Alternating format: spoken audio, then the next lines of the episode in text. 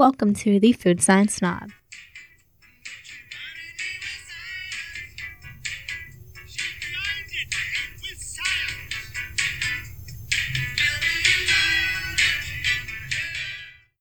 Hey guys, and happy almost Thanksgiving! I know that in today's time we will all be stuffing our faces, and I will be stuffing mine with Rola's broccoli rice casserole and mac and cheese.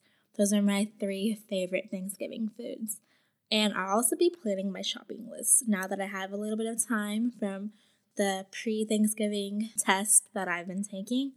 I can finally relax a little bit. So, in honor of this foodie's favorite holiday, I thought I'd release this episode a little bit early to help you and help your guests not get sick this Thanksgiving season. Let's get snobby. Okay, so now when I think of Thanksgiving foods, the three main culprits that come to my head for foodborne disease are dressing or stuffing, cake, and turkey. So these are the three that I will be focusing this podcast on. So let's start with the star of the show, shall we? The turkey and the stuffing. Now, I know there's been some debate between stuffing and dressing for quite some time, and I thought they were interchangeable for the longest, but my family members, who are very passionate about this debate, have redirected me to think otherwise. And I used to prefer stuffing because I liked the more um, wetter mouthfeel, just personal preference. But I think as I'm getting older and I'm learning more about food, I think I'm to stick to dressing just to ensure safety. That being said, stuffing also does have some back draws. It takes a lot longer to cook because it's inside of the bird it doesn't taste as good because it's less flavorful and obviously it's potentially dangerous. However, if you're brave and you're going to do stuffing, I would suggest in order to ensure optimal safety and uniform doneness that you cook the stuffing separately and then put it into the bird. This will help to make sure that you're killing all those bacteria that's going to be inside of the turkey that's going to drip down onto your stuffing. And if you're going to do stuffing this way, now is the time to invest in a really good meat thermometer because you need to check the center of the stuffing. Not just the bird, the center of the stuffing to make sure that it has reached a minimum internal temperature of 165.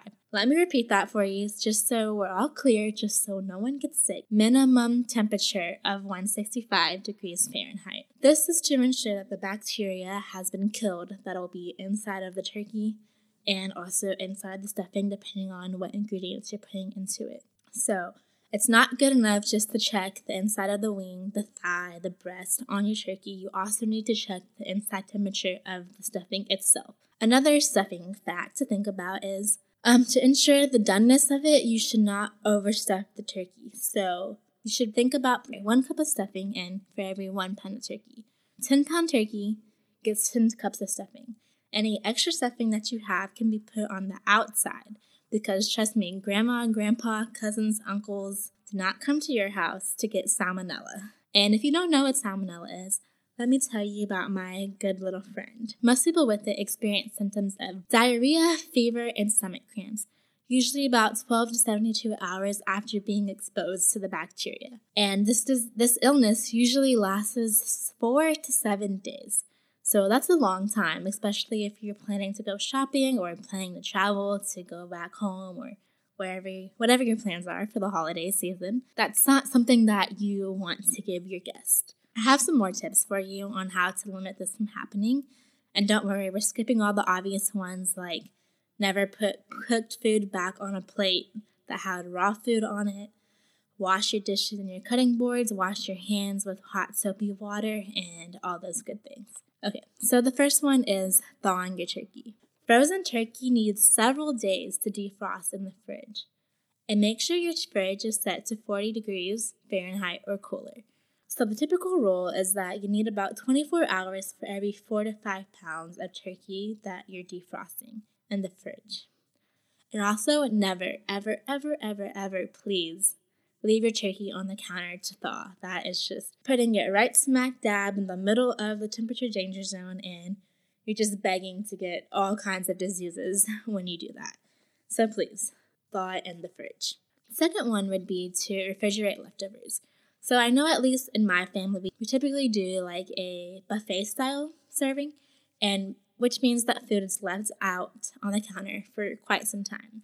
This is actually not the safest way to do this because your leftovers should be put into shallow containers and in the fridge by at least two hours after cooking to prevent any bacteria from growing. Also, it's recommended not to eat leftovers more than like three or four days after, unless you're putting it in the freezer to freeze. So keep that in mind. Oh, and also don't overstuff your fridge. I know it's gonna be a lot of food, it's gonna be good, and you're gonna wanna eat it all, but it's good to have good air circulation in your fridge so that all the food can remain at a temperature lower than 40 degrees. So don't stuff the fridge because then you're just exposing yourself to not only the cooked, not only the room temperature ones, but also the cold temperature ones. Now, number three, I know this one's to cause a little uproar in the comments, I'm sure, but do not wash your turkey or your chicken or your meat for that matter it's been proven time and time again that washing your meat spreads harmful pathogens in the kitchen. Think about it for a minute. So, sitting in the kitchen decorating your cake or whatever awesome, yummy, lovely dessert that you have that's already been cooked and is not going to be cooked anymore. When someone else comes into the kitchen and starts washing off a bird or meat of your choosing in the sink, and the water splashes onto the cake. What have you just done? Potentially spread salmonella from the turkey onto your ready to eat food, which is pretty common sense that that's not going to end well for anyone. So keep that in mind because washing the bird is not, it's just cut it out because it's going to take longer.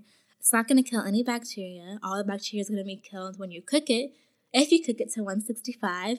So it's really just an old useless practice that needs to be taken out of the daily routines.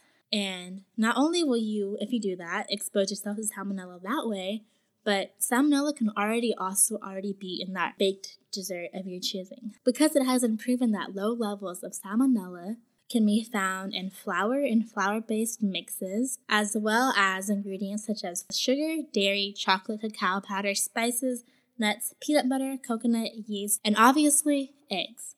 Keep this in mind when you are thinking about leaving that cake out for six plus hours or days after Thanksgiving. It's very important that you put these baked desserts in the fridge because while there is salmonella, there's also another lovely organism called C. perfringens, which grows at room temperature. It's actually the second most common bacterial causing foodborne disease, and the major symptoms of this are vomiting, cramps, and you'll usually experience them 6 to 24 hours after eating. And surprise, surprise, this bacteria is usually found to have the most outbreaks during November and December. Hmm.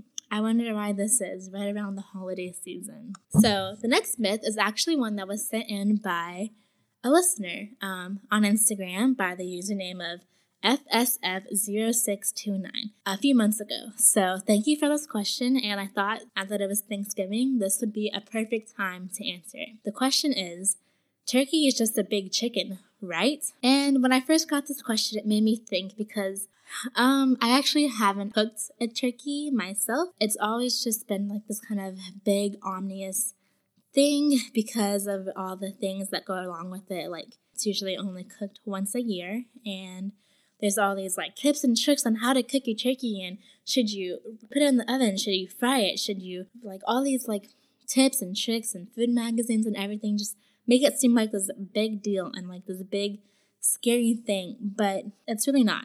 Let's think about it. So, obviously it's bigger, yes, but they're shaped the same. So they should cook the same, right? Obviously, okay, I know that they're different birds. Like don't don't come at me in the comments. I I know they're not the same. But culinarily wise, yes, they are the same. cooking the same. You thaw it, you can season it, you don't wash it, you cook it. 165, all those things are the same between chicken and turkey. Taste wise, however, they're not the same. Turkey is known for having a darker, richer taste and usually a more flavorful stock and broth as well. But they do have similar texture and they're both rather mild in flavor, to be honest. But besides that, and also like the dark meat of the turkey is more flavorful than the dark meat of the chicken, which I personally like, but I know people who don't. So that's also something to keep in mind. And if you're like me and you're kind of scared, well, okay, I won't say scared, but you're kind of nervous to make a whole giant turkey and you're cooking for a lot of people and you want to ensure their safety, then I would always recommend going for like a turkey breast or turkey legs or something that are just as delicious and from the same bird, but don't require those extensive cooking times and the higher risk of foodborne disease. Consider this myth slid but I thought I'd wrap it up with a little fun fact. So when you hear it at your Thanksgiving table, because I'm sure you will, because I've heard it at mine time and time again, you can be that one person that's like, well, actually, did you know? And you can feel a little bit snobby like me. The myth is turkey makes you sleepy. And this is a major misconception that has been tossed around for years because it's been known that turkeys contain the amino acid tryptophan, which has been found to be a precursor of serotonin, which promotes good, healthy, deep sleep. So, naturally, people have assumed that tryptophan in the turkey is what's causing you to fall into that deep slumber on the couch, that food coma that you can never get out of. But this is actually not true. Okay, yeah, obviously it tr- contributes a little bit because your body will convert that into melatonin, and it'll make you feel relaxed and sleepy. But the main culprit of this is the really large quantities of food that you're eating. Because when you eat this much food, your body has to digest it, obviously, right? So the body will send um, all your oxygen carrying blood to the digestive tract, which will start to shut down other processes in your body, like your brain, and cause you to feel sleepy. So, that plus also when you overindulge, you will notice a significantly high spike in your blood sugar, which will cause an epic crash at the end, obviously. And when this crash comes, it'll also increase your insulin, which will make you feel tired post meal. So stop blaming the turkey. It's not the bird's fault. But yeah, that's it for this episode. I hope you guys enjoyed it and I hope you guys have a lovely Thanksgiving and Black Friday if you are participating. I definitely will be because I love a good sale. But yeah, I will talk to you guys next time. Bye!